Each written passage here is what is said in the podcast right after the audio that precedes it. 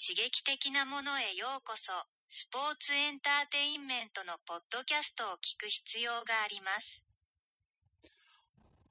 Arigato to F F C. I am your salacious senpai, Damien Ellinghouse, coming to you live and accompanied as always by Supreme Young Boy and lover of all things crossover, Ryan Doyle. Oh man, does that mean I have to wash Shibata's balls? Yes, it does. God damn it. That is what it means. Ladies and gentlemen, we are a few days removed from what I do believe, my Homerism aside, we can comfortably call uh one of a well well for certain I can call it probably the most cursed event in the history of professional wrestling uh from a card perspective, but also one of the most um, anticipated and, if metrics are to be believed, successful crossover events in modern wrestling history. That's right. Of course, I'm talking about Forbidden Door, brought to you by AEW and New Japan Pro Wrestling, the first ever uh, official crossover event between the two companies. Uh, a once it's it, it's it, it was an event that upon AEW's creation felt inevitable, then felt impossible, and then back and forth a few times, and then here we are now. And uh, for all of the curses, Ryan, I think we we came away with a pretty damn good event here. I don't know. Ryan's not sure, and that's okay. No, Be- there was uh one man that was not uh included and uh kind of ruined the show for me. So There was not a- one man. gets a D plus. There was not one man. There was a a many many men, many many many many men. Uh, Where was King? Where was our king? I got my little got my little uh, salacious update in the morning. Backstage was an individual and he wasn't there. we are of course talking about the master thief, the true ace of New Japan, Toru Yano, not featured. Uh, an absolute disgrace to the industry. Just don't know. I, I Tony Khan, the book needs to get away from him. Uh, Gedo has failed us. Uh, we gotta figure out something new. But ladies and gentlemen, we have much to discuss. We have to talk about this. We're gonna talk about Money in the Bank happening in uh three two days, whatever.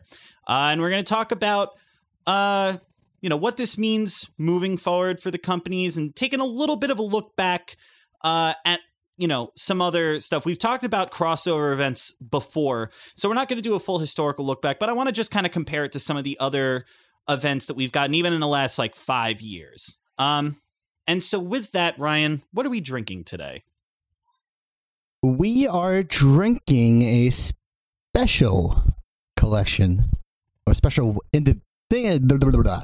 a special one from the collection. That's right. Talking about White Claw, Damien.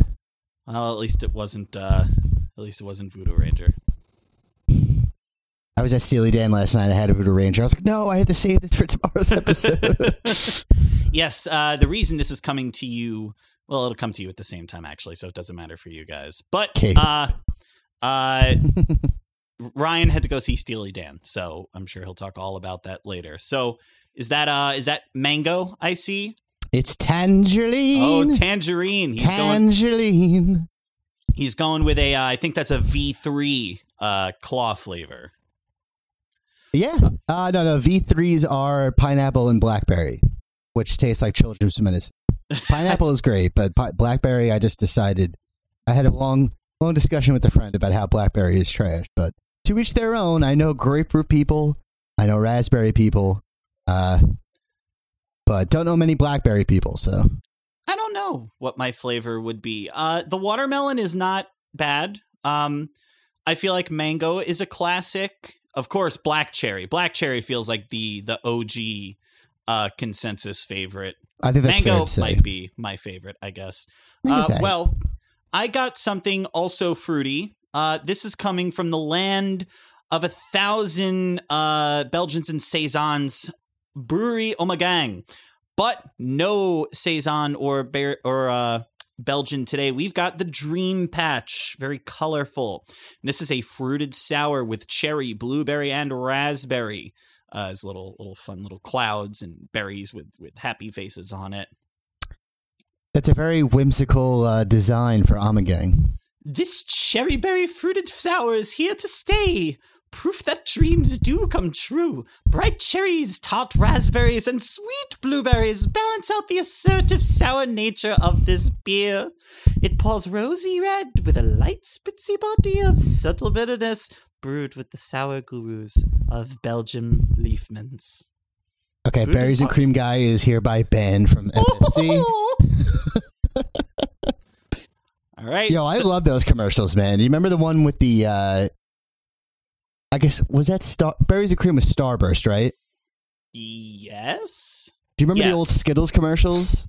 Which one? The like The the, one- weird taste the rainbow ones. The the one with the uh, the uh the Spanish guy like just raises his head from the desk and he's just like quack quack and then the eagle comes over and feeds him Skittles. He's like, "Thank you. Thank you very much." that was a classic one. You know who did those? Uh Tim and Eric. really?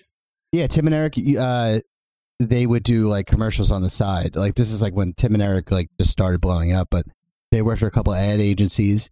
I believe I'm not sure if they're the originators of it, but they did do a couple of those Old Spice commercials. That track. I know for sure they did one with uh, the Ravens, the one with Ray Lewis, I think it was. Uh yeah, yeah, that that definitely tracks. Yeah, Ray Lewis ran up to a guy, stabbed him, and it was like smells great. um, all right, so we crack. And we sip.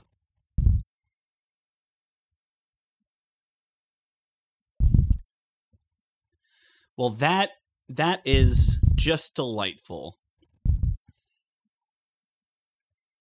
What is? I- oh, your your berries and the, cream. thi- the thing that I just drank. Yes. Nice. Is it uh more lactosey or is it more of like a uh, spritz? No, no, I I'm not even sure that this has lactose.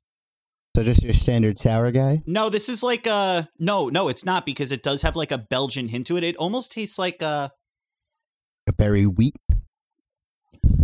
you know what? It's like a a less Belgiany, I guess, form like version of the red delirium tremens, Oh, okay. like the red elephant one. All right, cool. Like it's like a nice like fruity. Uh, no, Noel. Yeah, it's like like I wouldn't call it like a you know like a, a Belgian double or something like that. It's just like a nice fruity, you know, with a little bit of Belgian yeast balance. It's it's nice. It's nice. I like it. Very nice. Okay, so straight to the brass tacks, Ryan. So Forbidden Door, the first ever official crossover between All Elite Wrestling and New Japan Pro Wrestling. Now, before we even get into any of the real thingies about this, let's start with just from the time it was announced to after the show, Ryan. Mhm. How do you feel? Do you feel it lived up to expectations? Uh, do you feel that it was a worthwhile thing to watch? How, what, what what what was your immediate takeaway? The same exact uh, feeling that I got the first time I watched uh, ECW One Night Stand. And was it the card promise? No, but I know it's going to lead to bigger and better things. And it was uh, an, a special night. It was years of fantasy booking, years of, uh, you know, just awaiting a major New Japan American show to finally happen here. Whether or not it was with AEW or not, we saw we saw an AEW sorry, we saw a New Japan show f- filmed within like an American wrestling uh, lens, and it's very cool to see. Uh, this was great. This has lived up to all my expectations and beyond. So yeah, I, I think Ryan brings up a good point because if you go back, right? So New Japan, I wouldn't say, uh, you know, they they so they had working relationships way in the past with Impact, but that was stymied pretty quickly. Just a combination of people not being happy with how people were treated over there. Okada was a big, you know, his excursion over there was not well received. And then, you know, they didn't really run any crossover shows with that. But since 2007, they've run a handful of uh, CMLL and Ring of Honor shows. Probably the like biggest crossover New Japan show that anybody would remember was the G1 Supercard in 2019 when Jay White single-handedly sold out Madison Square Garden. But of course, this event came with a lot of controversy. So, but we will we will talk about actually no, you know what? Well, this is a good place to start. So, since 2019, this is the first real crossover event right now. Of course, the pandemic had a lot to do with that, but so going back to 2007, right? You have the first real crossover event that you can point to from New Japan, at least in their modern history, seems to be somewhere around 2014 when Ring of Honor New Japan ran the first War of the Worlds. This is back when Adam Cole was Ring of Honor champion, uh, when Kevin Owens, aka Kevin Steen, was still there. Uh, this was ran in at Hammerstein, right? So it was in America. And but of course, as people know, this was a kind of this was like a weird era for Ring of Honor. This was kind of like the last big hurrah for Ring of Honor, but things were already starting to go downhill, right? Because this is when the top of your card was like Adam Cole, Red Dragon, the Bucks, Kevin Steen. Was Cornette uh, around? Cornette, not sure. This was the era where you had the Briscoes, Roddy Strong yeah. with their ACH. So and Adam Page, right? So so this is what some people would consider like some people might consider this their Ring of Honor. Um you know, a lot of people have a lot of fond memories about like Cole and, and Steen and everybody's time there. But it was still a far cry from like, you know, 2007 Christopher Daniels, Joe, like it Still was a very formidable formidable period for Ring of Honor. Very much so. But by 2014, but knew, yeah. By 2014, Ring of Honor, my point really is that Ring of Honor this partnership worked out really well for them, but it also you know, New Japan got kind of limited exposure from this just because Ring of Honor did feel very niche in this era. Like if you were a wrestling fan, you probably loved Ring of Honor, but you got very little mainstream exposure out of this. Uh, you know, not I'm in Japan, a different story, but well, New Japan. I mean, like people were watching it, but it wasn't like they weren't entering their. uh I mean, it's fair to say that Kenny Omega Okada really opened the door with the Bucks and stuff like that. So in terms of like a worldwide exposure, like New Japan has hadn't hit that just yet. Yeah, exactly. Um, and then throughout the years, you would have a couple of joint Ring of Honor shows, you know, Honor Rising, War of the Worlds, the G1 Supercard. And then you also had um, what was referred to as Fantastica Mania, which was between New Japan and CMLL. And so, because you know, CMLL and Triple A, obviously the two biggest uh, promotions in Mexico, and the uh, the partnership between CMLL and New Japan is definitely uh, very important to their modern history because this is where Naito went when he was trying to find himself, and it's where he comes back from New Japan in uh, to New Japan in 2016, creates Los Ingobernables de Japón, uh, and to this day, you know they they maintain a relationship, and part of this is the reason why we weren't able to see Triple A contracted stars uh, on Forbidden Door. Uh, but again, point being, the G1 Supercard was the biggest card that New Japan had ever ran in America. Um, aside from, I don't remember if No, I don't think Ali and uh, Inoki took place in America, right? I think that was Japan. Uh, yeah, that was at Nippon Budokan. So probably the biggest American show New Japan had run. Um, but was more significant to that, of course, was it was like the first time that someone that wasn't WWE ran a wrestling show out of uh, Madison Square Garden since 1960. That's crazy. 1960 was the last time a non McMahon ran company ran a wrestling show at Madison Square Garden. Uh, just for like perspective, there, 1960, I think you're talking. That's like the WWE Championship wasn't even created yet. No, I talking like- even You're talking Like- like, Buddy Rogers. Buddy era. Rogers. Yeah, So like the first, it, the first gen of like modern Ameri- like modern American wrestling stars. Yeah, like not just like t- not just like hey buddy, let's let's unravel.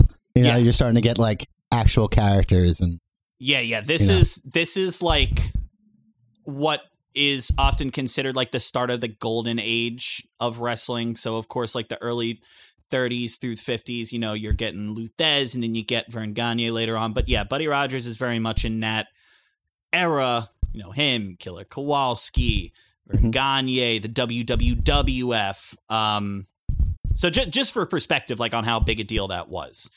But uh, Ryan, do you recall what happened at this show that made it maybe not quite as um what's the word I'm looking for? Widely praised as maybe it should have been? the 2014 show. No, no, no. G- one Supercard. Oh, um, was someone on the card? An individual? So what happened if you will recall, there was a couple of people that showed up and there was like a weird work shoot angle. Do you recall who those two people were? They showed Oh. up from the crowd.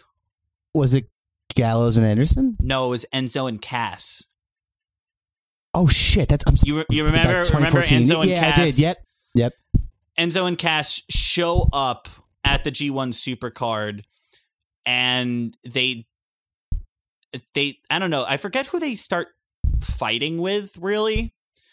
Uh but it was after the IWGP Tag Championship Ring of Honor World Tag I think that's when it happened. They might have started like going after the Briscoes or or Villain Enterprise or some shit, but this was also where very famously Tama Tonga and Tonga Loa came in, and Tama Tonga throws the Ring of Honor Tag Team Championship across the room, and he's like, "This belt is fucking trash. This company is trash," and buries the shit out of Ring of Honor at Mhm. this joint show. Uh, this was also a show though where Kazuchika Okada and Jay White, you know, Kazuchika Okada takes back the IWGP Heavyweight Championship. Uh, but uh, before that was Matt Taven versus Jay Lethal and Marty Scurll. You know, so like the common thread throughout this was that New Japan knocked their matches out of the park, out of the park, and Ring of Honor took a giant shit all over this event and turned this like really really big deal of an event Mhm. into like I don't give a shit anymore and it kind of ruined Ring of Honor and New Japan's relationship Yeah. to some degree and then Ring of Honor folds. Okay? So the- and and the reason I'm going into this much detail is just because I really want to like set the table for like Forbidden Door was a really fun event, but to be honest, the history of you know behind it and the history of of what it means moving forward is I think more significant than what happened on the card itself. Would you agree, Ryan? Yeah, no, it was very important that a home run was hit because not that I would expect New Japan to pull out their partnership, but they I feel they are very fickle when it comes to getting what they want out of an American partnership. Yes. And as Ryan has pointed out many times on this show, uh, New Japan has kind of struggled to create that foothold in America that they've wanted to, especially since like really expanding outward and and coming out of Inokiism. And so uh, exactly like as Ryan said, this was like a really important thing for New Japan to get right, for AEW to get right, and for the kind of like larger wrestling world. Um, but of course, this does not mean that everything was roses, right? This announcement comes in April of 2022. In and and Adam Cole and Jay White together announced that Forbidden Door is going to be happening, and Jay White shows up in AEW, and that's a very cool moment. And uh, Ohbari comes out with Tony Khan, Ohbari, the, the president of New Japan, and they announce this together, except they don't announce it. Adam Cole and Jay White announce it. But the event ends up happening like some three weeks after Dominion for New Japan when a major title change happens and Jay White defeats Kazuchika Okada for the IWGP World Heavyweight Championship and comes like about a month or so after AEW runs Double or Nothing. So the timing was weird. There was not a lot of time for the build. And this was definitely where this event struggled the most, right? So they announced that they're running this out of the United Center or United Arena. I always forget. United Center. United right? Center, yep. Uh, which I, I got to think at this point, like Chicago has to just be the greatest wrestling town in the world, right? By at this point, at Yeah. least from like a, a crowd dynamic perspective. Well, it's the crossroads of America, and you can get. It's kind of like the NWA of like wrestling towns. You can get everybody from across the country, and it's not like you know, like oh, I can't make the trip. Like if you if you're dedicated, like you can get the people from the West Coast, get the people from the East Coast, people from down south. You can get Canadians. Like it's a very accessible point in America. Except for the Japanese, ironically enough. except for the Japanese. oh, it's. Uh, I mean, it's closer to them than in New York is, though. Yeah, no, no, that is true. Um, so Which shout outs to uh, the super fans, which I'm assuming, you know, I'm assuming they're from Japan, but uh, the two guys in the uh, suits in the front row. oh yeah, yeah, yeah. Yeah. I'm sure they got flown out. So Uh, we're from Kansas City, you fucking racist douche. no, there you go. uh, so this gets announced, and and the build is haphazard. Now, of course, the big big thread here is Ryan. Just off the top of your head, who was injured for this show? Who can you think of off the top of your head from both companies? Kenny Kenny Omega, that's right. Is uh, Naito still hurt? Naito is like kind of maybe hurt. He's also like very fragile. They might be saving him for the G1. I've also heard other rumors that there might have been some uh other politicking that might have led to him not being Yeah, well, there. that's. I mean, he was not hurt, but Ibushi is uh, MIA currently. Well, Ibushi is both hurt and also publicly feuding with the company, and no one knows what's happening there. Uh, of course, the big thing is what was what was announced for the main event was CM Punk defeat, who had just defeated Hangman Adam Page for the AEW World Heavyweight Championship, is going to take on Hiroshi Tanahashi for the AEW title. And then immediately after, not one week after CM Punk wins the title, uh, he like fucks up his foot jumping into the crowd and has to pull out, which then leads to Tony Khan announcing uh, the interim title, which then in our last episode we detailed Jon Moxley uh, becomes the number one contender after defeating Kyle O'Reilly. Um, so he goes on to face Tanahashi, who defeated Goto to become number one contender. That instantly is a huge change. This was going to be CM Punk's return to Chicago as champion, headlining their biggest crossover event ever. Uh, it was going to be a huge deal. So that's instantly a blow. Bryan Danielson announces oh, uh, three days before the show that he cannot compete at that or Blood and Guts, which happened this like yesterday. Uh, when he's supposed to take on Zack Sabre Jr., a match literally almost like a decade in the making. Uh, Kenny Omega, of course, hurt since well, hurt for like four years, but out since Full Gear back in November of 2021. No timetable to return. Red Dragon, Kyle O'Reilly, and Bobby Fish both injured. Ibushi and Naito both injured. Juice Robinson with the U.S. title injured. Um, and the list just kind of went on and on, and it was like, oh, Then they announce Hiromu Takahashi is going to be teaming with Sting and Darby Allin and Shingo Takagi in dudes with attitudes. And then Hiromu gets a fever and can't show up. Like it was, it was cursed. This was a cursed fucking I event. completely forgot about that. Yeah, dude, because you just you start losing track. Adam Cole worked that match hurt and gets hurt in the match, leading to a weird finish. Like it was very cursed. And look, cards on the table. Build was not great. AEW does not like running promo packages, and I understand that that's a way they're trying to differentiate themselves from WWE.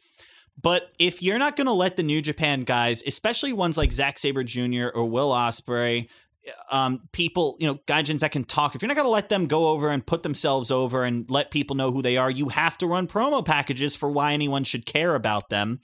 And they didn't do this. They ran El Desperado out uh, to join with Jericho Society, and then he gets put on a pre-show, and they make no mention of really what his deal is. Zack Sabre Jr. comes out at the very end of Danielson announcing that he can't be there and that a special person's taking his place. He gets no time. So it was it wasn't great unless you were Jay White.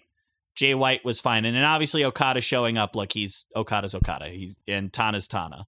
But would you would you agree that like like did you feel that the build was not great, or did you feel like it didn't matter as much? I don't know if it's because they couldn't get the the pieces in place in time. Uh, you know, I, Okada was not even thought of to be on the card, and then he shows up a week later. So I don't know if that was like logistical issues. I think that really- was them working you. I, th- I think Okada was always going to show up, but they, you know, they want to make it weird.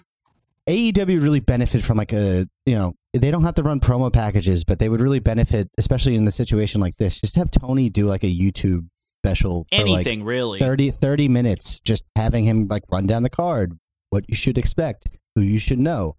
Um, they gambled, which the the live crowd obviously you didn't have to convince, but they gambled on the casual audience just knowing who these people are, and it kind of shout outs to Milwaukee for you know not an expected wrestling town. You know, I'm not. You know, they're north of Chicago, so it's not exactly out of the question. But you know, they had to hit home runs in some of these pops, and I, I don't think they did for certain ones. But like with Okada, like people know the coin drop, and that's a very good sign. Uh, New Japan should feel happy about that. yeah. Um, but yeah, you know, the logistics weren't great. Um, but they, like, and also in AEW's perspective, they still have a show to run, and they can't dedicate. I mean, they should, but they can't dedicate uh, like you know most of their time to just Forbidden Door, Forbidden Door. You know what I mean? it's I feel yeah, like they had somewhat of a duty to uh, uh, further explain, but obviously, I don't think it really made a difference in the end.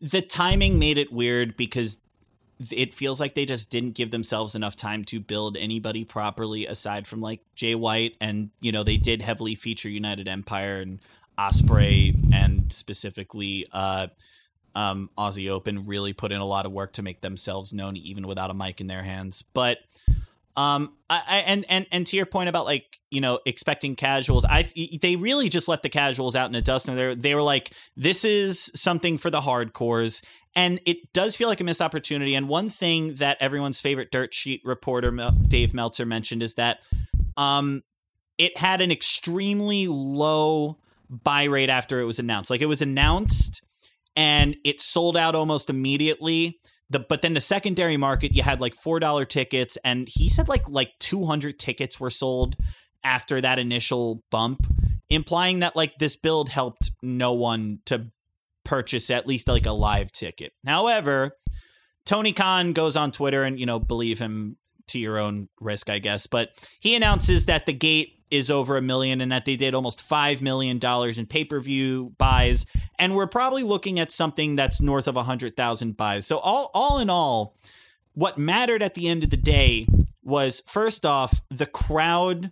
This this had to be so refreshing for the New Japan wrestlers who have not really heard people cheer for them in two years. And this was a crowd that really knew every New Japan wrestler that came out. And what I even noticed was like they were chanting for the Japanese wrestlers the way that the Japanese do. You know, they've got the go ace chance, the go ace, go ace, Okada, the Okada. Like they were, Mhm. they were really bringing that energy, and you could tell from the New Japan wrestlers that it was just infectious, and they were just playing off this crowd. And at the end of the day, uh, the book was sloppy. The booking was sloppy. There were injuries fucking everywhere. Everything seemed doomed to fail. And at the end of the day, this event did everything it needed to do. And considering all of the fucking injuries, the lack of the biggest Gaijin crossover star, maybe in New Japan's history, in Kenny Omega. The loss of the ability for him to interact with Ibushi, a reunion of the Golden Lovers. No Naito on this show. No Bryan Danielson against Zack Sabre Jr. No CM Punk. For all of this, and for this to still be a successful event, is a huge win for wrestling as a whole. And it's not a win because you should care about either of these companies' bottom lines, but simply because a successful event means you will get more. This is going to be seen as a partnership that is worthwhile to both parties. And regardless of how the revenue ends up getting split, I got to think both parties come away happy. And in New Japan's case, I think their wrestlers were really presented very well at the end of the day, and the crowds went nuts for them. And I want to give a special shout out to Excalibur, who really did everything in Oh, yeah. his power leading up to this MVP. to to let everybody know. But credit where it's due, a big part that a big issue that I had was that JR and Tony just really didn't know a lot of people, and that was JR's a big criticism of JR when he was announcing New Japan. However, when it came to Tanahashi and Okada, the two biggest stars in New Japan, he definitely put like he put them where they needed to be and made them feel like a big deal. And that is what you bring JR for.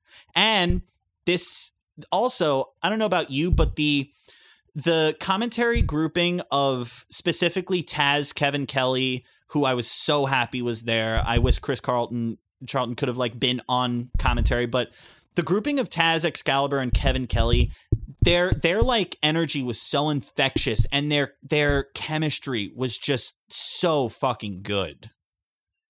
Uh, I want to give a special shout out to Justin Roberts, and forgive me, I do not know the, the ring announcer for New Oh, Japan. I, I also don't. I think he's new too. but hey, you want to talk about feeding off infectious crowd? Uh, I, he seemed a little timid at the beginning, but man, dude, crowd's going nuts for the Japanese ring announcer. Yeah, That was great, dude. That was awesome. And he, Uh, like you know, I don't know what English he knows, but he he he picked up on it, especially at the end when they were announcing the uh, well, especially during the four way, and then at the end. Yeah. Um just and and it really did it just it was just so much fun. At the end of the day, this was a show that was just so fucking fun to watch. So, uh, like I said, like the history is more important to this, but but to run down the the matchups real quick, right? The buy-in had Aaron Solo and QT Marshall against uh, Goto and Yoshihashi. Goto and Yoshihashi won, and it was you know fine, whatever. Lance Archer and Nick Comoroto uh, again, fine match. Uh, but a real highlight of the buy-in and, and of the pay-per-view in general was uh, Swerve and My Glory, Swerve Strickland and Keith Lee versus uh, the Suzuki Goon goons of Yoshinobu Kanemaru and El Desperado. Um, a really strong showing for uh Despy in this because thank God Despy is my fucking boy. Um, and then you had Max Caster and the Gun Club take on the LA Dojo of Yu- Yuya Yu- Uemura, Alex Coughlin, the DKC, and Kevin Knight. Um, the real winner here, Max Caster, for mocking everybody for watching hentai and Amazing. washing Shibata's balls. Love that. Love that for everybody. Um, but the main card. First, you were looking at Jericho, Sammy Guevara, and Minoru Suzuki against Eddie Kingston, Wheeler Yuta, and the return of the Death Riders partner, shooter himself, Shota Umino. Now, Shota has been doing excursion in Rev Pro and in the UK, and to be honest, he's been a little bit lost in the shuffle, especially because uh, Yota Tsuji and Uemura, uh, people who graduated after him, are looking already stronger. Great-O-Khan uh, and uh, Wato, Master Wato coming back and and you know finding their groove. So Shota, who was seen as a real possible ace, and of course son of Red Sh- uh, head referee Red Shoes Umino. Uh, oh my god, that's right, dude. yeah, it's Red Shoes Kid. And the history here is Yeah. that Jericho beat the shit out of Shota in his match against Tanahashi when the to- when the the phrase Forbidden Door was first ushered by Tanahashi. Um, and when Jericho was still AEW champion, and then like beats up Red Shoes. This match was probably supposed to be, I would guess, Moxley, Kingston, and Shota, but due to the card changing around, this is what we got. Um, this match was a lot of fun, and Shota Umino looked like an absolute fucking star, as did Wheeler Yuta. Just like a great showing from everyone in this match. And look, credit where it's due. Chris Jericho, uh, noted piece of garbage trash. Uh, he did his job. Suzuki is always a ton of fun, and and the specifically the exchanges between Suzuki and Kingston were just so good. It's just such like you have to think Kingston was creaming himself, uh, being in a ring with Suzuki, and you Uh, can tell. New Japan needs to sell Umino's jacket.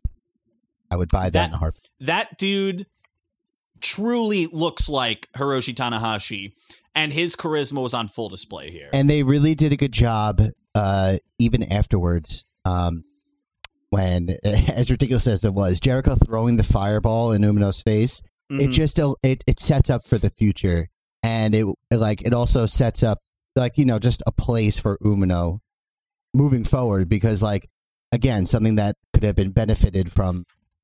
You know why? Who, why should we care about Umino? Who is Umino? You know yeah, what I mean? They- because there's you don't the, the the casual crowd is not going to know that he was a young lion that Moxley beat up and then took under his wing. You're you, you're not going to know that. So he had to Mhm. stand on his own. Great point. Uh, credit to Yuta. He just, he just gets it. He's so He- he good. just we ha- Gets it. we've been You- talking been about him about forever. him even before he even showed his face on AEW. But yeah, I love it. Ed, yeah, Eddie Kingston looked like a kid in a candy store. it, he had a, a great time. Then you had one of the best matches of the night. Uh, the winner takes all Ring of Honor World Tag Team and IWGP World Tag Team titles. FTR, Jeff Cobb and Great Khan, and Roppongi Vice, uh, Trent of Best Friends, and Rocky Romero, the Chaos Junior duo reuniting. This match had a little bit of everything for everyone. It was chaotic. Everybody's like star power got to shine. And I was saying this to Ryan earlier, but it is remarkable how FTR have done almost nothing to change their characters, even a little bit. They are just like slightly, slightly less smarmy and a little, little tiny bit less of chicken shit heels. And they are like the big fucking like the biggest faces in AEW.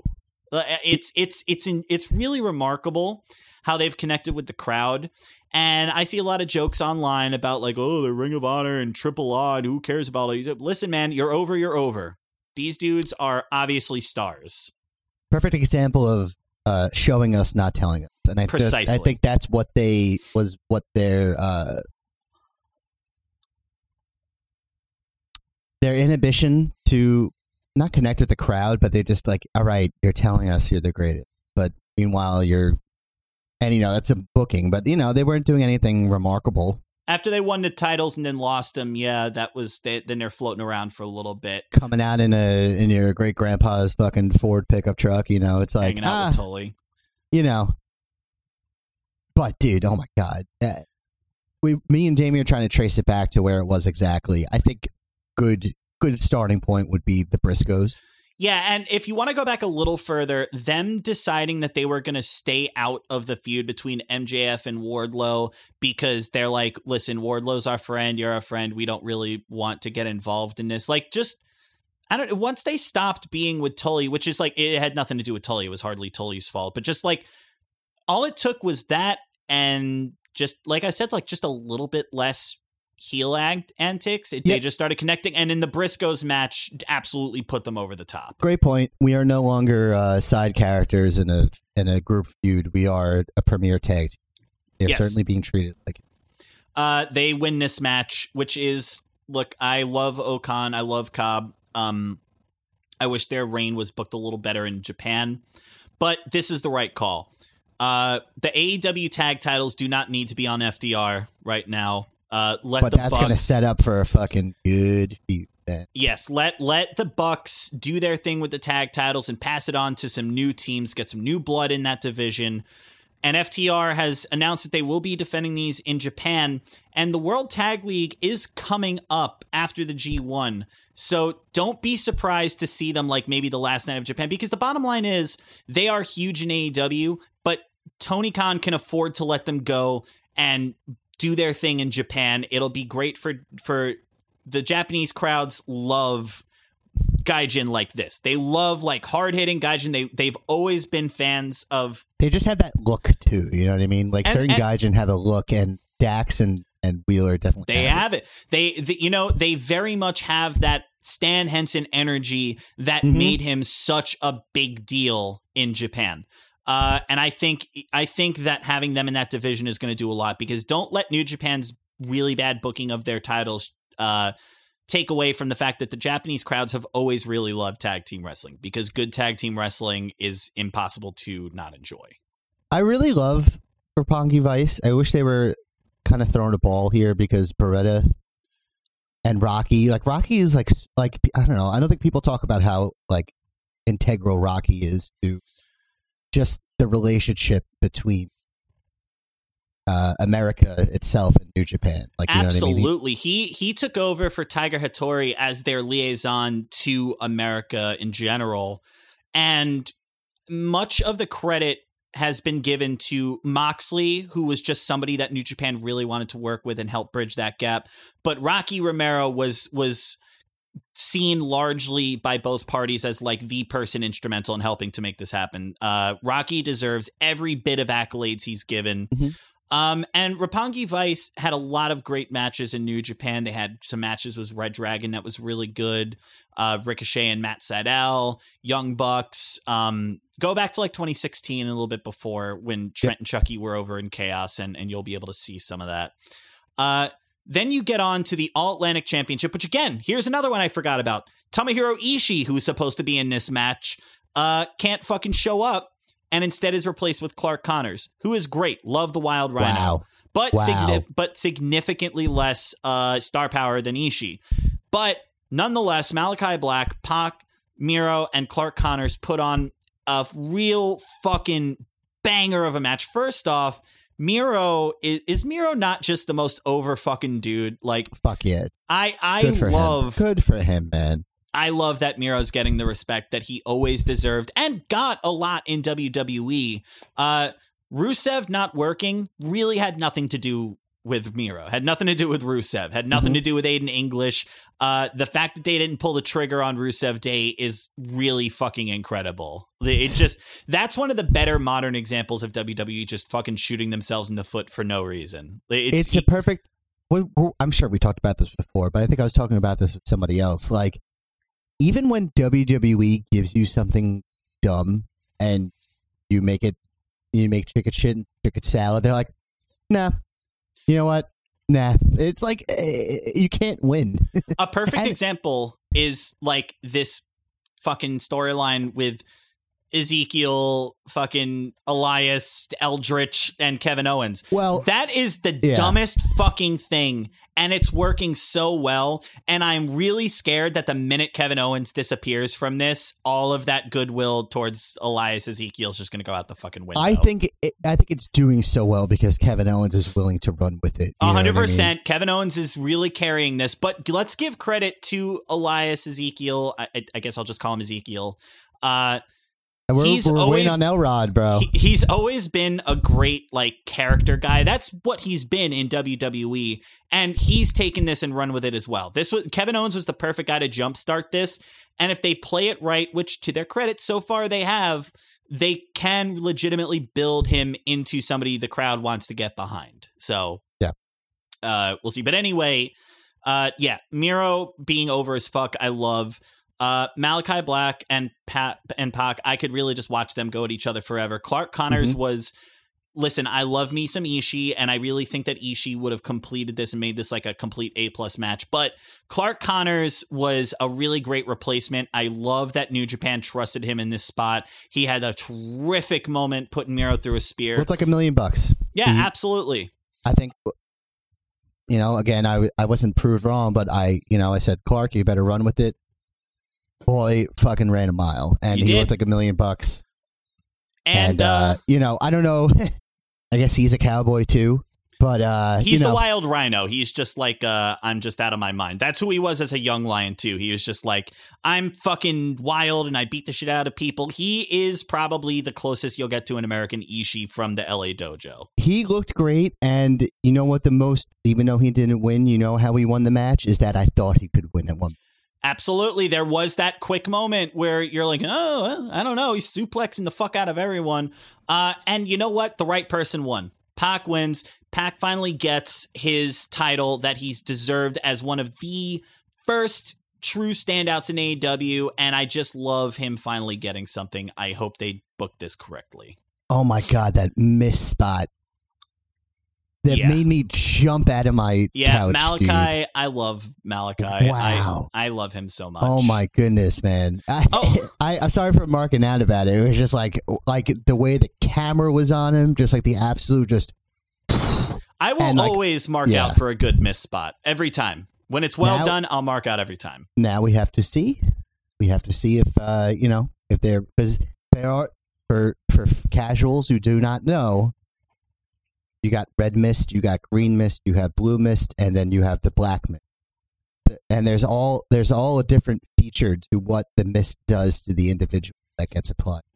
Very much Uh, so. uh, green mist is like a is like a stun, I believe. The black mist is like mind control mist, and uh, you know that's what Miro got applied to him, and he alluded to it that he's feuding with God, his God, and uh, who maybe you know. I imagine it's setting up between Miro and and and, and Malachi, but I I'm curious to see if uh, maybe Miro takes a run in the House of Black. Yeah, the mist invented by the great Kabuki, popularized by the great Muta and Tajiri, and now carried on by Malachi, by Asuka. Um, just great stuff. it's funny that you mentioned that. Uh, Muta was also another uh,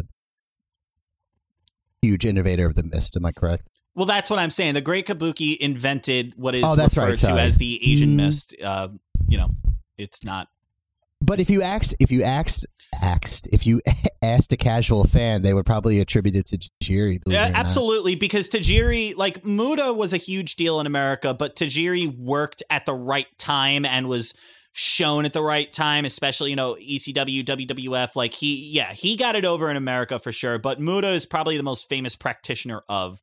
So Malachi using the black mist to fuck with people's heads is great. Miro's already insane. I don't know how he can get more insane. His entire Pac is gimmick also insane. his entire gimmick is quite literally I used to love God and now I want to tear God off the throne of heaven because I lost the title. So Yeah. how you get more ridiculous than that, I don't know, but I will believe it.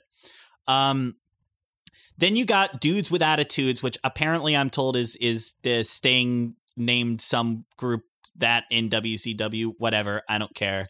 Uh, was supposed to be a teaming of Sting and Darby and Lij Shingo Takagi and Hiromu Takahashi versus One Night Only Bullet Club, Young Bucks, El Phantasmo, and brother of Tama Tonga and Tanga Loa and other son of the King Haku Hikuleo.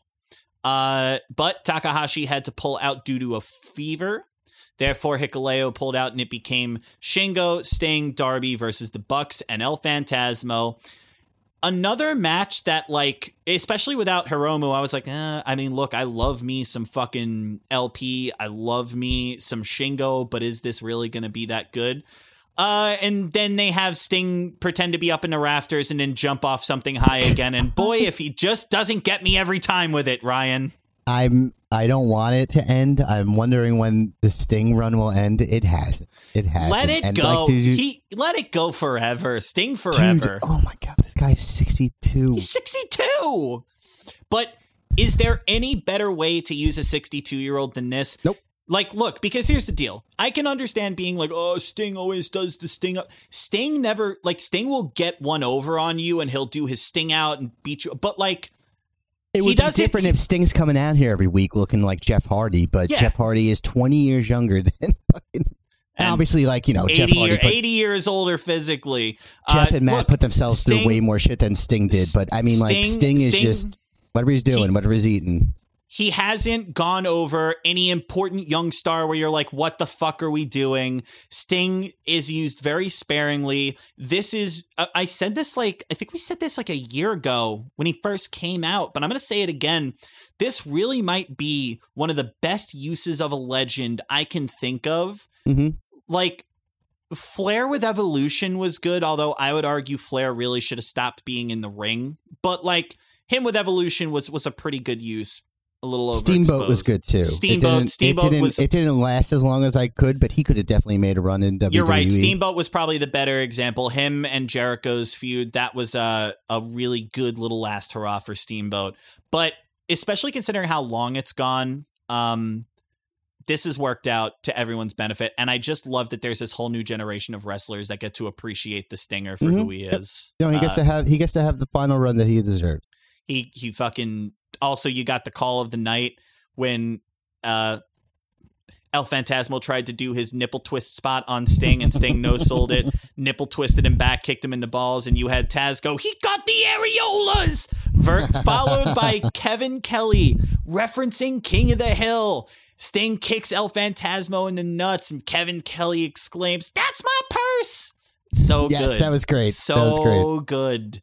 Uh Sting Sting's team, of course, goes over on this, but Shingo gets the win, and that's what I love. And the crowd loved them some Shingo. Love it so much.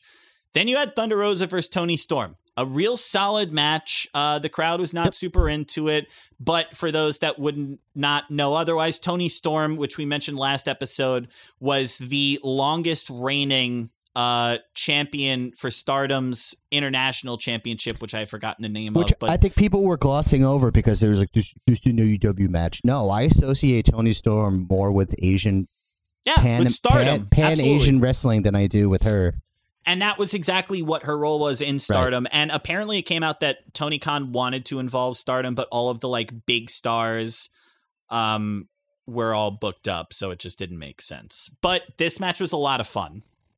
Uh, can we have a quick table discussion? Yeah, table please. I mean, I'm I'm doing this for 30 minutes now, so I feel ahead. like I don't know it, when certain things come out about individuals, people are quick to turn. Oh, you're talking I- about Rosa sandbagging? I am, and you know, it just kind of like people are just like, oh yeah, maybe she is like not good, and I'm like, I, I, I don't know. It, it's just the the obviously we're no strangers to this, but just the flip of the coin of of fans because people couldn't stop talking about her. Like especially you know, we discussed about whether or not it was a good move to have her win on a pay per view versus free TV. But I don't know. I just feel like people are like, yeah, no, she's not great, and it's just like.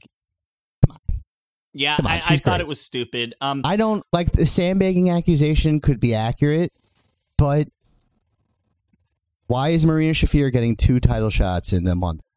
You know, So, I mean, for- there's there's legitimacy behind it. I'm not I'm not like I'm not dissing her, but I don't know. Regardless, it's just fickle. No, no, no. It it is. There's uh. So for those that don't know, sandbagging in the wrestling business is when you for because No sell. it, yeah when you it's it's a no sell, but unlike a Hulk up or a Sting no sell, it's when you unbeknownst to your opponent dead weight yourself Mhm. because of course moves like power bombs and pile drivers and F5s and all those that requires the other person to you know cooperate with that move a to make sure it doesn't look like shit but b to make sure the move can be delivered safely because if somebody is expecting you to not dead weight yourself on something and you do that's when people get like their fucking necks broken and shit um And And if- listen, maybe I'm the one that is giving a pass to Thunder Rosa. Maybe she legitimately is a sandbagger, but Well, so where Yeah. this controversy came from was in a match with her against Ivelisse, who is not probably the worst favorite. person. Like maybe she was justified, but probably the worst individual to be like, "See, I was right." You know, Uh, yeah, Ivelisse is like a well-known sandbagger, and uh, you know she's not the most popular uh wrestler in the world. Uh, she sandbagged real bad against Thunder Rosa.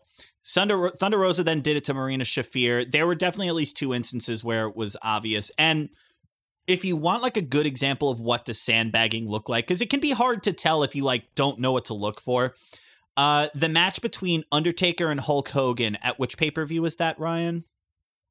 You talking about Shawn Michaels and Hulk Hogan? No, no, no, no, no. That's the one where Shawn Michaels oversold. The one where it was Undertaker and Hulk Hogan, and Undertaker and like Hulk just refused to sell or help Undertaker, Ah. which resulted in like the worst ever choke slam of all time, where like Hogan went up maybe two feet. I'm not surprised, but I am surprised at that. If that makes sense. Uh, it because was, you know, I thought if there's one individual that Hulk would put himself over for would be Undertaker, but silly me. I mean, we don't have to fucking have a table discussion about fucking Hulk Hogan. But no, no, no, I mean. no, no. But I mean, that's you know, there, there's a reason why that doesn't work for me, brother. Is a is a Hoganism, but. Uh, it was at Judgment Day 2002. That's right. It was it was the build where Deadman Inc. Biker Undertaker dragged Hogan throughout Ah, the. that's right. That was- remember? that yeah. was funny. Yeah. Uh, that was the first VHS, uh, first pay per view I ever bought for wrestling, and I remember it's kind that of a shame too because Hulk could have had a great run. I Well- think all that shit just went to his head, I as, as if anything else could have went to his head. But I think him him transitioning, you know, like uh, the famous story with him at when he was at WrestleMania against The Rock, and then Vince is like, "Dude, you, I'm gonna fly you home to get your red and yellow gear." You know, I think he's like, "Oh, I'm back," like you know what I mean. So anyway, Uh, that's a that's another. It's funny because my nostalgia glasses tell me that like I just remember I remember Undertaker dragging Hogan throughout the back and being like, "Man, that's so cool. What a fucking bad guy to be doing something like that to the American hero Hulk Hogan." And it's just it is funny to see it as an adult and you're like, "Wow, that match was fucking terrible. Why was why did that happen?" Oh, there's plenty of instances. Uh, for example, the invasion. When I, I thought the invasion was fucking sick as a kid, but Yeah. you know, I had no context to it. Well, whi which one? The WCW invasion, the ECW invasion or the NWA invasion? Or the NWO invasion? Uh, no, the the initial the, The initial WCW one, Right, after exactly. Yeah. Uh not a good one. But anyway, uh to return to the last matches where this pay-per-view really fucking goes Mhm. off the wall.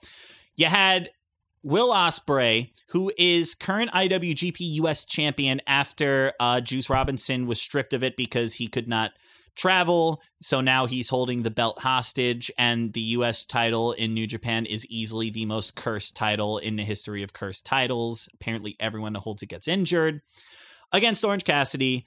And uh, look, for those of you out there that was like, ooh, uh, this was uh, how could you have Will Ospreay go against Orange Cassidy? Um, you're idiots. Orange Cassidy has always been a good wrestler. Why do we not know this at this point? This, to some people, was the best match of the night, and it was not just because Will Ospreay has really stepped up his game, but because Orange Cassidy matched that energy. They were crushing this shit all night long. Um, also, we should point out Ospreay did not just put him away with a hidden blade. He had to give him the fucking Stormbreaker before Cassidy would go down. That's a big deal. I don't think anyone's kicked out of the Stormbreaker yet. Um it was a really great match and I'm so happy that and, and honestly, Orange Cassidy is the type of guy that would definitely fucking kill in New Japan because Japanese crowds love a good comedy wrestling spot and they especially love when people can do like good physical comedy and Orange Cassidy's entire gimmick is very good wrestler who is very good at comedy wrestling. Oh yeah. Um, you know, I don't know. We expected Cassidy to win, but it just it just adds to the little sparkle of him of when he will finally go over.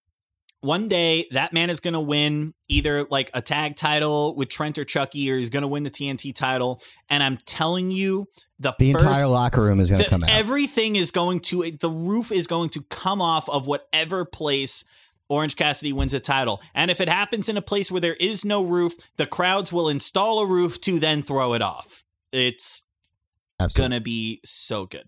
Then you had Zack Sabre Jr. versus an unknown person Wait. that Bryan Danielson Back said. up. Back up. Yes. What happened after the You're right. You're right. You're right. Dumb. After the match, Will Ospreay and Aussie Open, they decide we don't like that Orange Cassidy made things hard, and we're gonna beat him up, and they beat him up. And then, uh, was it? It was Trent and Rocky come out to try and help out after their match. But they're getting beat down too. Uh, and then what happens? Well, you hear some very calming, pleasant music. And out from the back comes the wrestler himself, the head of the LA Dojo and one of the three musketeers, Katsuyori Shibata. Coming out, beating people up, facing down with Will Ospreay, and then getting the sunglasses put on him by Orange Cassidy and being given the thumbs up the crowd went nuts for Shibata. And again, this is what I'm talking about before. You have to think New Japan is in love with how the AEW fans responded to somebody like Shibata, who it'd be really easy for them to not know who he is. He hasn't been an active wrestler in five years. He is the head of the LA Dojo, and the LA Dojo is very rarely at AEW. He's not someone a casual would know. And for the crowd to explode the way they did for Shibata, you had to have loved that. Now, here's an instance where New Japan has to be smiling because this is going to be setting up a New Japan storyline. They did it on AEW's time, Yep. and the crowd was totally into it. Uh, You could have you could have given me a piece of paper and told me to list ten individuals that, from New Japan that may have surprised us. I would have not listed Shibata, only for the sole reason of like we were kind of left in the dark of where he what what his status was. I mean, I don't know. Maybe you know better than me. Did he get a little more time since his return match? Well, so he had his return match at um it was before Wrestle Kingdom. It was at the G1 finals against Zack Sabre Jr., but it was like a five minute exhibition catch all wrestling Mhm. match. And then he had a proper match. Well, it was supposed to be a non striking match against an opponent of his choosing at Wrestle Kingdom. He chose Ren Narita, a young lion that uh, is widely considered to be Shibata Jr., and took the mic and in something that was almost certainly uh, you know, okayed by Ohbari, but like maybe also he just called an audible. Shibata was like, nope, full match, and had like a 10 minute full strike match with Narita. So and and and here's the thing. Shibata would not just face off with Ospreay for absolutely no reason whatsoever with no follow up. Ospreay is the US champion. Katsuyori Shibata is the head of the LA dojo. This is absolutely setting up at some point in the future an Ospreay Shibata matchup. You might get that at Wrestle Kingdom. And yeah, so so he's only had those two matches. You might not necessarily call him a an active wrestler, but he proved that he can ma- he's ready to wrestle again. And I don't think you have him come out and and do this if there's not an angle to push forward for sure.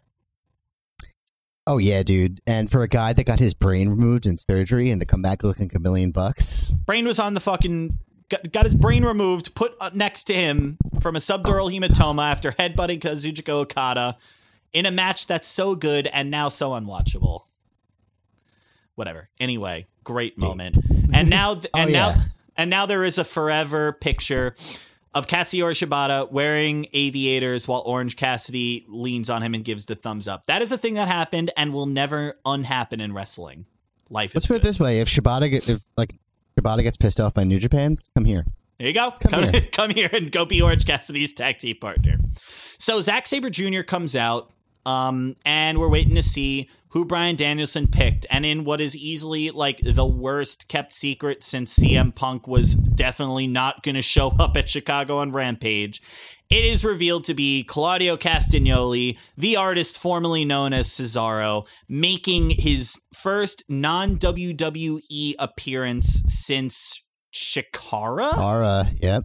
2014 15 coming out with easily yeah, easily one of the best themes i've ever heard is that is that a new theme or was that his theme from the old days sure I can't. I'm pretty sure it was a Ring of Honor Chikara theme. It's William Tell Overture in 1812. If Yeah. anybody can put their finger on what exactly that is, but uh, So Swedish. so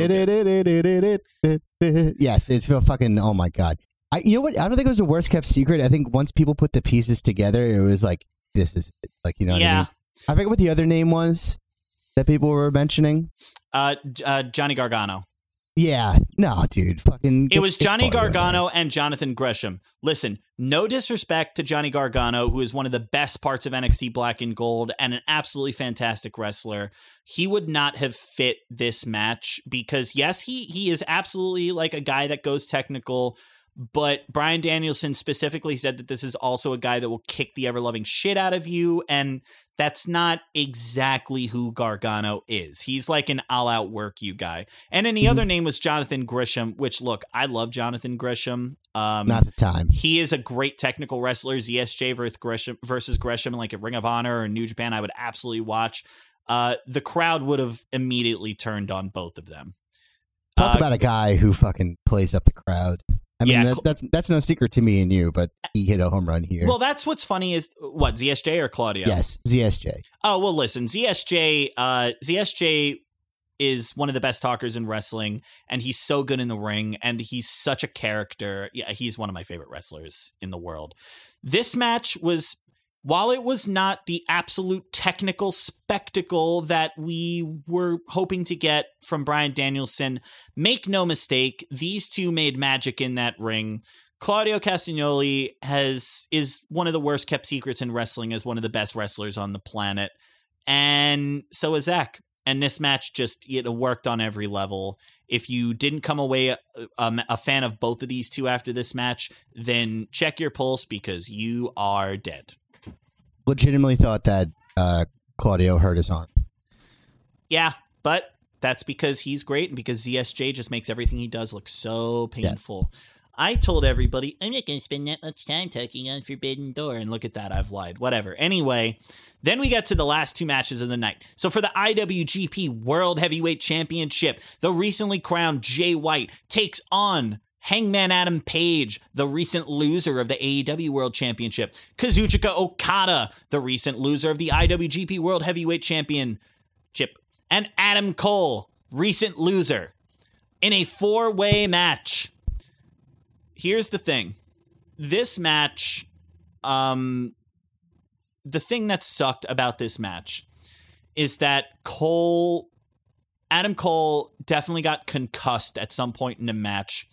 Okada didn't hit a rainmaker on Cole because he like collapsed, and I have to think that that was not intentional, especially because Jay White then hits a, a, a Blade Runner on Okada and pins Cole. It was a weird ending, but it became clear almost immediately that Cole was legitimately hurt, and mm-hmm. so that was not like because at first I was like, "What the fuck is this booking decision?" But then pretty quickly you're like, "Okay, you know, Right. That's and you could tell that- Jay White well, Jay like Jay like takes a second to look, and then you know, all right, fuck it, speed to the finish. Rainmaker, he looks like he puts a lot of weight on Cole because Cole does try to kick out. The ref calls three anyway, and uh, you know, this was obviously the ending was probably supposed to be Cole gets hit with the Rainmaker, Jay White hits the Blade Runner on Okada, and then pins Cole. However, regardless of that, this match was so fucking fun. Adam Cole and Hangman Adam Page were both vying. Well, Pa- Page called out Okada originally. Cole comes out and says, You don't even know that Okada will be champion by Forbidden Door. He is correct. Jay White had defeated Okada. Page says, I want this match with Okada anyway. Adam Cole goes, Too bad. Okada's not going to be there. I'm going to have this match with Jay White. Jay White comes out. Hangman Adam Page, I'm 2 0 against you. You're not getting a match against me. But Adam Cole, you're not getting a match either. Cue Okada's money fallen in Milwaukee, and here we have this four way. Uh, the story being told here is that Adam Cole and Jay White are going to team together, but Adam Cole is, of course, steamed at Jay for not giving him the one on one. And AEW and New Japan very smartly only gave Hangman and Okada one sequence, and it was an incredible sequence. Um, I that's a good that's a good catch that I did not Yep. realize. Only only one one-on-one sequence between them. It only lasts about 45 seconds, but in those 45 seconds, you're like, "Wow, this match would be such a fucking big deal, which is a hard thing to believe if you were watching when when Hangman Adam Page was in New Japan that it would be this big a deal. Legitimately benefited all individuals in this match. Look, Just hope uh, Cole isn't. Uh, Because I read that his his arm is apparently hanging by Well, his threads. So I he just was hope that he had like his shoulder. I think it was like a labrum injury, and then like he Mm-hmm. probably got concussed. Uh, there have been some talks that Cole's been a little overexposed. This is a great time to like let him heal Again. up, recover, uh, and he'll come back, and we'll all love him again. another point to make is that you know we couldn't stop talking about Adam Cole next year, and then one Twitter user is like, he's kind of small, isn't he? Yeah, and then all of a sudden, he doesn't look like a wrestler. He's bad. yeah, look, let's not body shame people just because Adam Cole maybe could like, like sure he could maybe put on some weight and some muscle, but also a fucking dumb talking point in wrestling. also- like you don't need to like. Did we not rail against WWE for doing this? Like not building up Daniel Bryan because it Kota like Kota Ibushi fine. wrestled a match against a plastic sex doll. Kenny Omega wrestled a nine-year-old girl. Wrestling is stupid. Nothing makes sense. It's fine. We're all fine. but even in this is it's not like fucking Adam Cole doesn't have the goddamn repertoire to fucking back himself up. Adam Cole is Nuts. also in better shape than 99% of people that watch wrestling. Sure. He's his cardio's incredible. Go fuck yourself. Whatever. Anyway, this match was so much fun. Jay White rightly wins. And I just want to give a quick shout out to Dave Meltzer for being the biggest fucking mark on this goddamn planet. Because Davy boy fucking Meltzy over here goes on his dumb little fucking eh, podcast radio show and goes, you know, I think the smartest decision would be that New Japan should put the belt on Hangman Adam Page. It would be the best thing for his story and for for New Japan. For what? Are you going to disagree with that? Yes, I'm going to disagree with that. And I disagree with that as a massive Hangman Adam Page fan. Okay. Jay No, respect, respect. Jay No, White no, I understand that, but this this match reeked of Jay White losing it. No, no, so no. that Th- Okada couldn't lose his champion in this, match. If that was this to match only I'm reeks just- of this match only reeks of Jay White losing if you're a dumb idiot Mark that doesn't care about that side of the story. I, yeah, I I get that. Like this isn't for the American benefit, but I it it, it that like it, uh, little tells in wrestling. Like that's the reason why Jay White lost. You know, but I mean, like it wasn't gonna work. Like Hangman as New Japan champion, but and I here's you know here's not the that I would have hated it. Dave Dave Meltzer decided that despite the fact that Hangman Adam Page was not going to be in the G1 and the G1 tournament was starting in like a week after this show, aside from the fact that Jay White just completed a three-year journey to become the un- the official top gaijin in New Japan, and despite the fact that the crowds in Japan, while I'm sure they love Hangman, don't love him as much as Jay White, who literally got Osaka-jo Hall to break the fucking sound barrier and cheer for him. This this reeks of date. Like I'm usually one that's not like, oh, Dave Meltzer. Uh, you know, he's you know. Yes, he loves the elite and whatever, but we're too harsh on him. No, fuck that. This dude is a goddamn Tony Khan mark. The old like and he's a guy that covers new japan. The idea that he thinks it's in new japan's best interest to put their belt on a guy who hasn't been there in three years over their most popular gaijin and the ace of new japan is it's insane. It's such an american take No, it is. I think I think uh, Meltzer just used it from the point of like Hangman is a rarity in the wrestling to where he's for the like Hangman is a guy is a wrestler for the people. So, you know, no, I I completely agree with you. look um, I- but there's no way that Tony's gonna let fucking uh, Adam go over for months. I have to think, and also I'd have to think that Tony Khan has enough respect for Gedo and New Japan to not be like, "Hi, give me your top title, and maybe I'll give no, you an very- int- it's a and very maybe I'll give you an yeah. interim championship." Yeah. Like what? It's just my it's just my opinion. I don't know why you're getting. I don't know why you get so angry. Right, stupid fucking idiot. Uh, and the main event: Jon Moxley versus Hiroshi Tanahashi for the AEW Interim World Championship. The Ace, the Galactic Ace, got a 16,000 person crowd in Chicago to boo Jon Moxley in an AEW friendly arena Mhm. at an AEW event. Hiroshi Tanahashi is the greatest wrestler of all time. I will take no questions on this. No, no, no, I don't care. Hiroshi Tanahashi, greatest wrestler of all time. Has there ever been a guy like Tanahashi might be one of the only people I can think of that connects to a crowd in a way that like you could say Hogan did. Where he just shows up and it doesn't matter where in the world he shows up he's just a guy that crowds are instantly like mm, yep i like you i like him and he's 45 years old Well, people have just been dying for this American run. Okay, inverse question to you: Tanahashi wins.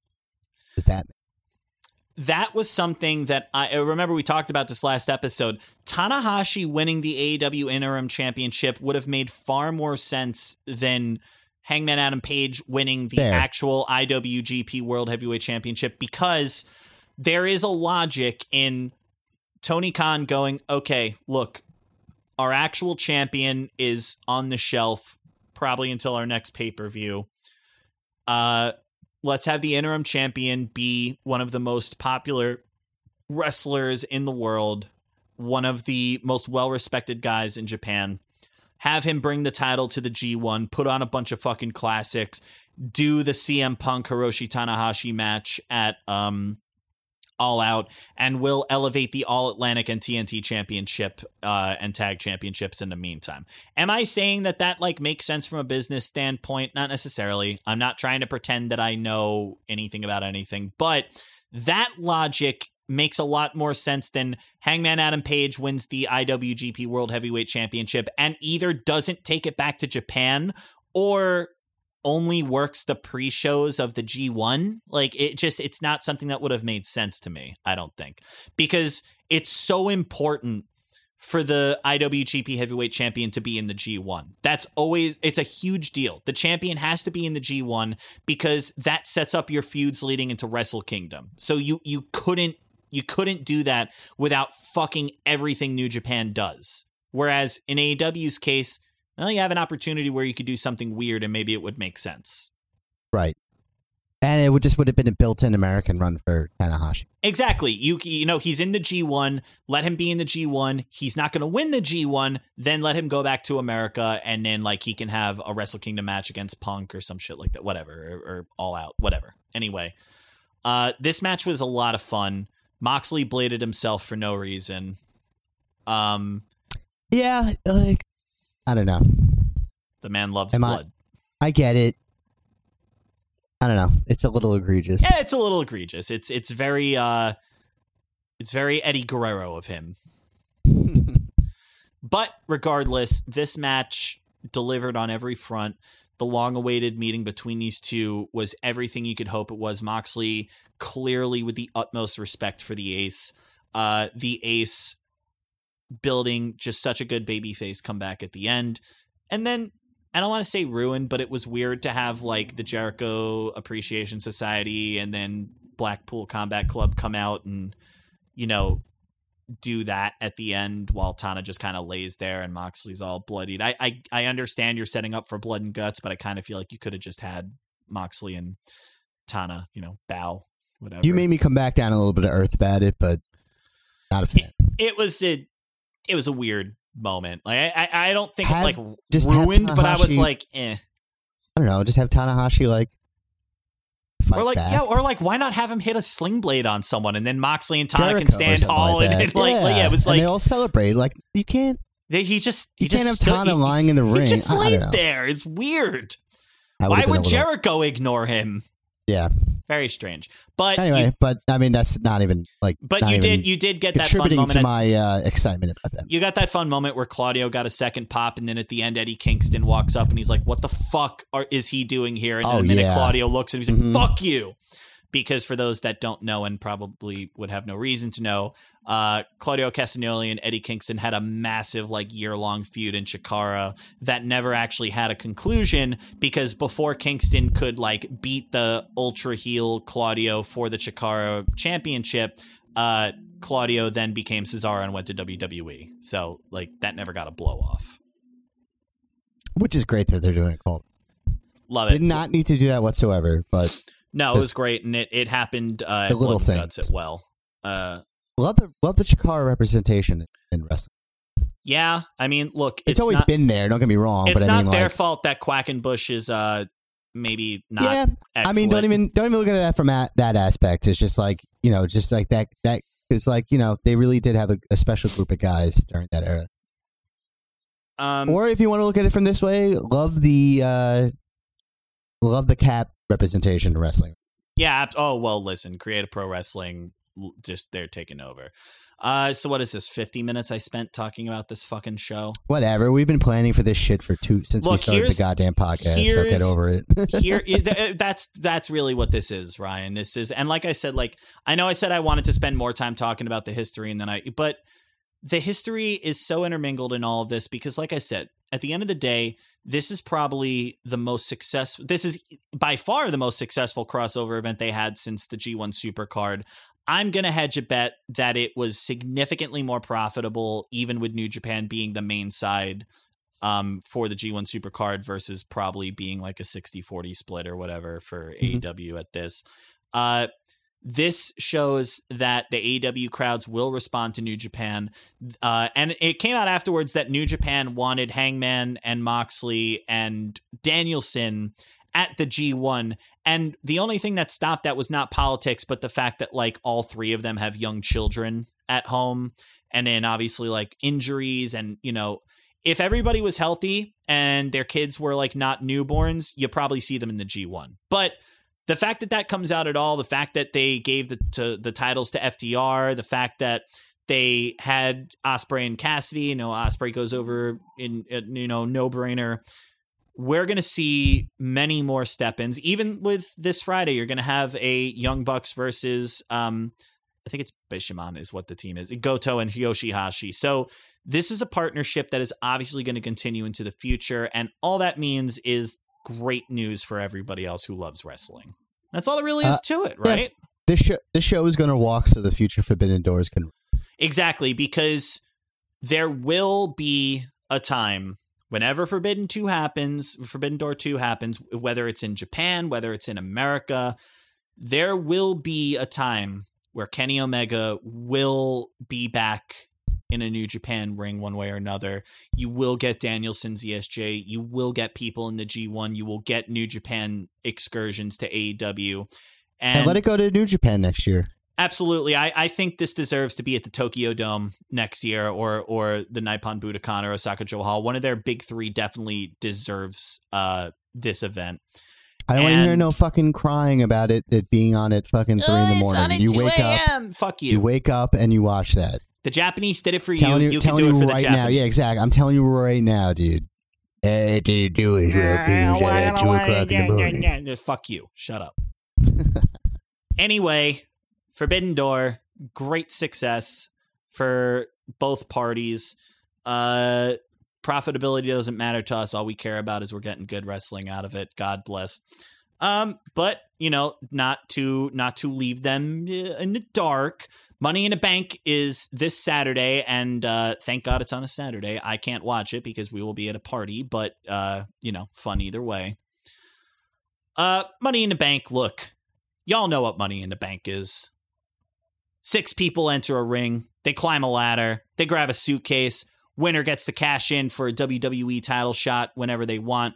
Although they've kind of like suggested that maybe this would be for a WrestleMania match, but that was something Cody said, so I don't actually know if that's like I'm I'm just gonna ignore it. No, I Uh, think that people running with it too hard. Cody just mentioned if I win, I'm going to cash in a WrestleMania. It doesn't mean like I yeah, know that's fair. He's that's Vince- just Cody saying that. Yeah, it's his Vince character. has said shit on the fly to where they have to change the entire year booking of it. But I think that was just something that people like what. Yeah, and and and I think in a in a world where Cody Rhodes doesn't get hurt because Cody Rhodes is out for like nine months with a torn pectoral, Uh, in a in a world where Cody Rhodes is not hurt, he's probably winning this. As it stands, if his injury timetable is you know good for him, he'll probably win the Rumble. But either way, uh, from the bottom up, you're going to get Austin Theory versus Bobby Lashley for the WWE United States Championship. Um, hopefully they give this to Bobby. No disrespect to Austin Theory, but uh, love babyface Bobby. Bobby deserves everything. Uh, you're going to get the Usos versus the Street Profits for the undisputed WWE Tag Team Championship. Uh, these folks have really good chemistry with one another, but uh, look, I, uh, not I don't really think the Usos are going to be losing these tag belts until they're ready to take the belt off of Roman, and then that'll happen like right before. So don't expect the Usos to lose this. Ronda Rousey versus Natalya for the SmackDown Women's Championship, which has actually been a pretty fun build. Natalya's getting some real good zingers on Rousey and dressed up as her and all that shit. Um, Ronda continues to be the biggest baby in WWE, but Natalya's Good on very Natalya, dude. Good on. Natalya's playing it up really well. And look, again, don't expect Natalya to win this, but this should, you know, as long as Ronda and and we've said before, like Ronda's really good in the ring. As long as Ronda doesn't like over politic this, Natalya is one of the best workers on the roster, and I fully expect this to be like a really fun, uh, Yeah. grappling submission based uh match. And this will be a good defense for Ronda and a good showing for Natalya, who deserves and it. yeah, because like you know uh, the groaning that people give to Natalya, like the woman knows her shit, and pairing her with someone that is a technical wrestler, she's gonna pull out the moves. She knows what to do. Absolutely. Is, is she the fastest in the ring? No, but she is uh, one of the few women on the WWE roster who knows her shit from a technicality standpoint. I don't think we Yep. have to mention anything of where she comes. From, so Um, so just then an just an old eighty year old Stu Hart. Yeah, I'm gonna stretch out Natalya. That's probably why she's so fucking badass. I mean, let's be honest. Yeah, absolutely. Uh, and I'm sorry, it's seven people in each Money in the Bank ladder match. Is it normally six? Did I come out with that number out of nowhere? Yeah, whatever. No, I think it. I think it is six. Well, anyway, uh, then you're gonna have the women's Money in the Bank ladder match, which is fully announced. You're gonna have the returning Lacey Evans, who they were gonna maybe make a face and then immediately turned heel again, but whatever. Uh, versus Alexa Bliss, who is now this combination of uh the goddess as well Uh, as still having gotta sell Lily. that merch. Yeah, but uh, I love. I, I- I'm happy to see Alexa back, so I'm fine with it Hope she wins. versus the somewhat ascendant Liv Morgan versus Raquel Rodriguez, aka Raquel Gonzalez, one of the more dominant NXT women's champions, and somebody who is uh yeah, I, I'm gonna give the main roster this. Uh when it comes to NXT call ups, uh the men are usually the ones that suffer, but you've got Raquel and Shotzi um Blackheart both in these matches, and when you look at that, as well as Bianca and um uh Rhea Ripley, like they are they're doing a pretty good job with the women call ups for NXT and, and they have done pretty good with that for a while. Um even with Kyrie as well. So Raquel Rodriguez versus Asuka versus Shotzi Blackheart versus Becky Lynch. Becky Lynch, um, her character's really hitting its stride now with big time Bex now becoming big loser Bex and she doesn't really know who she is and she's trying really hard to be this like big uber heel and she it's just not working for her. So she is 100% not winning this match. If i had to guess who was going to win this match i would probably guess one of Asuka being becoming a two-time champ because i think Asuka is very safe money when it comes to like you know women in the main event uh I would say Alexa Bliss would probably be my second most likely choice, you know, because listen, Alexa's been out of the title scene for an extremely long time, and I think it's perfectly fine for her to be back there now. Um, and in my dark horse would be Liv or Raquel. I know I've named four out of the 7 but like I think Asuka and Alexa are the front runners, but Liv they've been pushing more, so I could see that. And in Raquel, um, Raquel, I really think they they want to push as well. But for a money in the bank cash in, I feel like Alexa makes the most sense. Yeah, that's who I'm going. with. Then for the men, you've got Seth freaking Rollins versus Drew McIntyre versus Sheamus versus Omos versus Sami Zayn versus Riddle versus we are not sure who the seventh person is, and I'm sure will be figured out tomorrow. Uh, you know what? I'm gonna go crazy. I'm gonna say Sami Zayn takes this one. I was hoping you were going to say that. Here's the thing, man. I have been saying, we have been saying for years on this podcast that Sami Zayn, great heel that he is, great character. Uh, you know, I get it. Sami Zayn as a babyface is one of the most underutilized people WWE has ever had. And the idea that he like got, you know, dismissed by the bloodline and embarrassed because he's just trying to like do whatever he can. The idea that like crazy conspiracy theory Sami gets disrespected by the bloodline and then cashes in on Roman and takes one of the belts. I feel like it writes itself. Oh and God, I am telling. I am telling you right now, look, I understand I'm not watching as much WWE these days, but make no mistake, Sami is fucking over. And if that dude cashes in on Roman, look, man, Cody's not here. Call a fucking audible. hmm Go for it. Or Riddle. Or Riddle. So I, I I'm gonna say my choice is Sami Zayn, but of course, when you're talking about money in the bank, you're talking about Mr. Money in the Bank, Seth Rollins. He can get that briefcase anytime. Seth Rollins probably deserves a championship at this point, and I would love to see him repeat the heist of the century. But I think probably Riddle does make a little bit more sense because they are really pushing Riddle to the fucking moon. Also, it can get finally get Riddle and Brock Lesnar in the ring. Yeah, which it well, but If, if presumably he cashes in. well, Brock doesn't have belts. Well, no, he's facing Roman though. Oh, I okay, yeah. I. I'm saying like if he You're saying like if he were to if he were to end, yeah, okay, I got it, got Yep. it. Uh, and then yeah. the main event: Bianca Belair versus Carmella. Look, Eh. let's. But you know what? Look, Carmella put in a lot of work to become a no, lot better I'm not. in the ring. I'm not like. Listen, not saying anything against Carmella. It's just no, like but it's a little meh. Sure, I get it. It's a little meh. Um, but she is a pretty good worker now, and all I care about is Bianca continuing to win. And uh, you might be wondering, where's the undisputed WWE Championship? It's not here because Roman don't work Saturdays. oh, I'm thinking of SummerSlam. I'm You're thinking of sorry. That's why- SummerSlam. yeah. Okay. Sorry. My bad. uh, which is at the end of July this year, July 30th, I believe. Uh, My man really wants a vacation, or he's, he's just he's just like legitimately mad. I don't know. I, I, far be it from me to question the head of the table.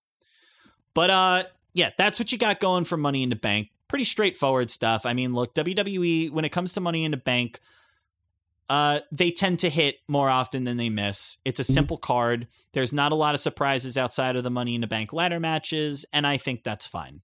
Yeah. Um, the only title I see changing, I feel like Bobby Lashley takes the belt off of Austin Theory. I'm sorry, Theory. Let me not let me not say his uh, his dead name.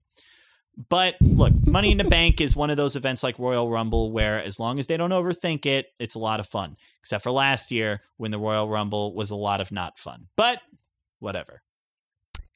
Uh, what was I gonna say? Um, kind of bad that WWE couldn't sell out the football stadium.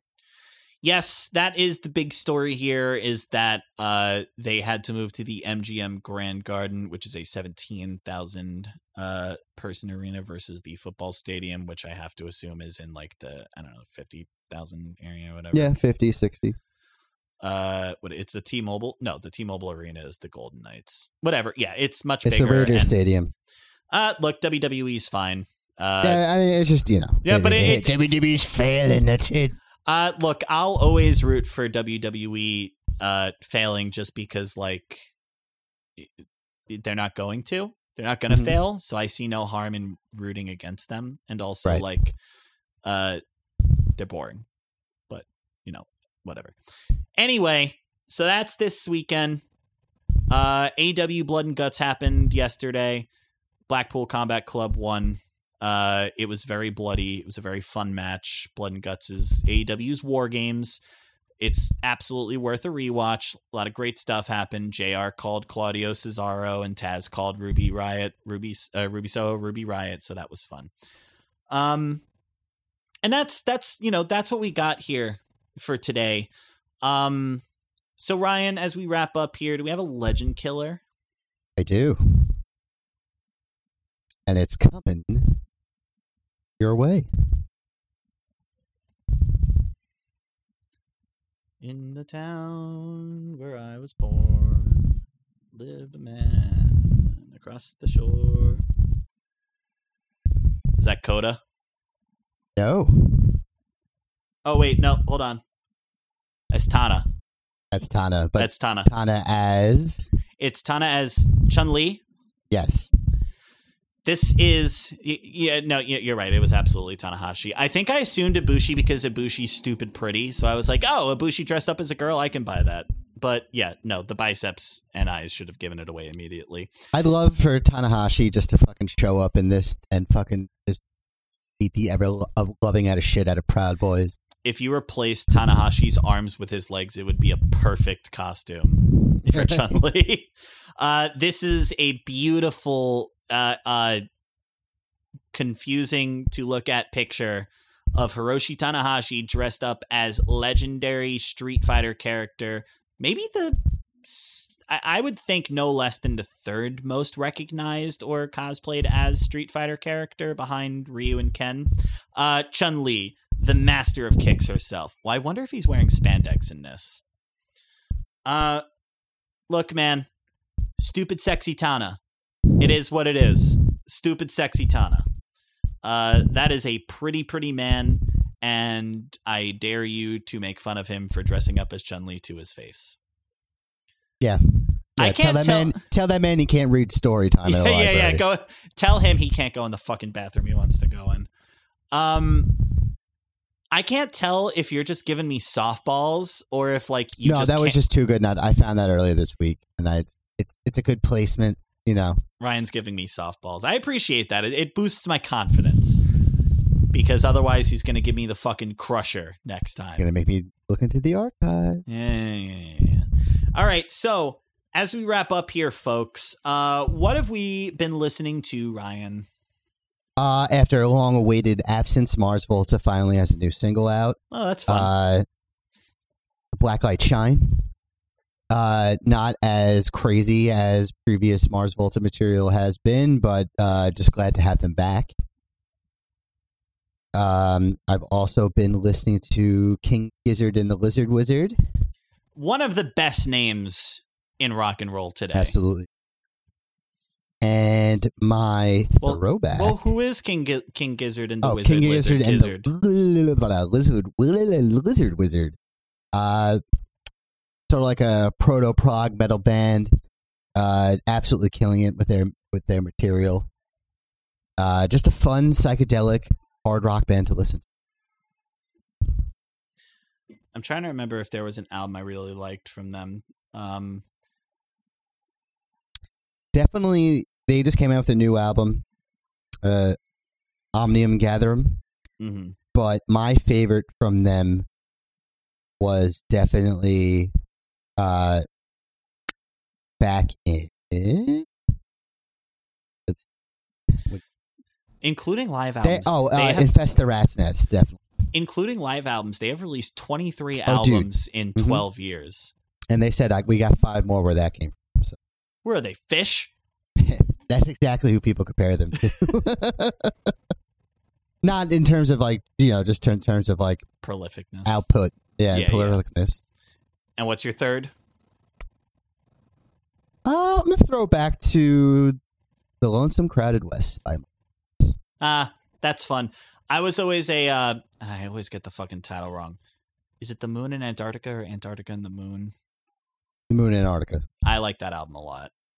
Yeah, I Um, saw them at Boston Calling Man, and like they are well into their career. But dude, like their new album slaps. I love, I, like you know what I mean. Whatever, whatever, whatever algorithm or formula, uh, uh, uh, Mr. Brock has in applying to his music, just absolutely. works. Yeah. Uh, so one album that I've listened to a lot today, uh, I'm not going to be telling about because maybe we'll talk about it on the next episode or the episode after. But uh, it's an album that's going to end up being one of my albums of the year. So just give you something for that. I'm still listening to too much Rammstein, but I'm not going to talk about them today. Um, instead, I'm going to uh, throw it to one of the heaviest doom bands uh, you can listen to, and that is Ahab and their album from 2006, The Call of the Wretched Seas. Uh, as you might guess, this is a Moby Dick inspired album. And uh, I personally think that this beats out Leviathan by Mastodon for the preeminent uh, Moby Dick album. If you ever wondered what it would be like to just live out the rest of your life drowning at the bottom of the Marianas Trench uh, or going insane trying to hunt for something in the sea, this is the album for you. It is just crushingly, crushingly powerful doom metal. Uh, and I, it is, it is a heavy recommend for anybody that's into their slow, sludgy stuff.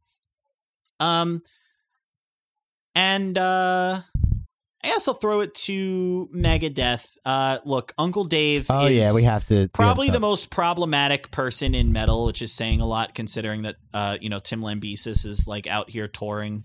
But I wouldn't uh, like you know he's just a fucking crotchy old fucking boomer. You know Uncle what I Dave, mean? Uncle Dave is very very racist and very unpleasant. But um, I I can't sit here and pretend that Megadeth is has not been one of my favorite bands of all time for a very long time now. And their most recent single uh will be back off of their album. I assume this is the title: "The Sick, the Dying, and the Dead." Uh, title uh, uh stylized in the same way as uh as um oh Jesus Christ, I'm forgetting my fucking discographies here. Oh boy. Uh what the song? no, it, it the the title is very there we go. Like so far so good, so what? Oh yeah, uh, very much a callback to that album. Um, this is definitely the fastest single they've put out since 2009's Head Crusher. Um, this is just a, a balls to the wall old school thrash song, and when Megadeth decides to be old school thrash, there's very few that do it better. Um, I heard his son helped him write it, and uh, you know, blast beats in a Megadeth song definitely something. That's fun. That's fun. Yeah, you know, triplets, tremolo picking, fast drum. It's it's got everything you'd want in a prototypical thrash song. And look, is it like the best thrash song you'll listen to? No, but that's not why it's here. It's really here because like Megadeth's last four albums really have been extremely mediocre, and Mhm. so any idea that it could be interesting is like worth talking about. Right. Uh, but so that's what we got for you. So, uh, obviously, not probably the next episode, but the uh, the episode after we'll be talking about SummerSlam. Uh, the next episode we'll be talking about Money in the Bank. Um, you know, look, this is the season of many pay per views, and so it'll be probably more review heavy than I want it to be. But uh, we will try to spice it up, and we got um something in the works for the ends of the month that should be fun. So until then, for Ryan and for myself, this has been the most electrifying must listen to podcast in sports entertainment. This has been FFC.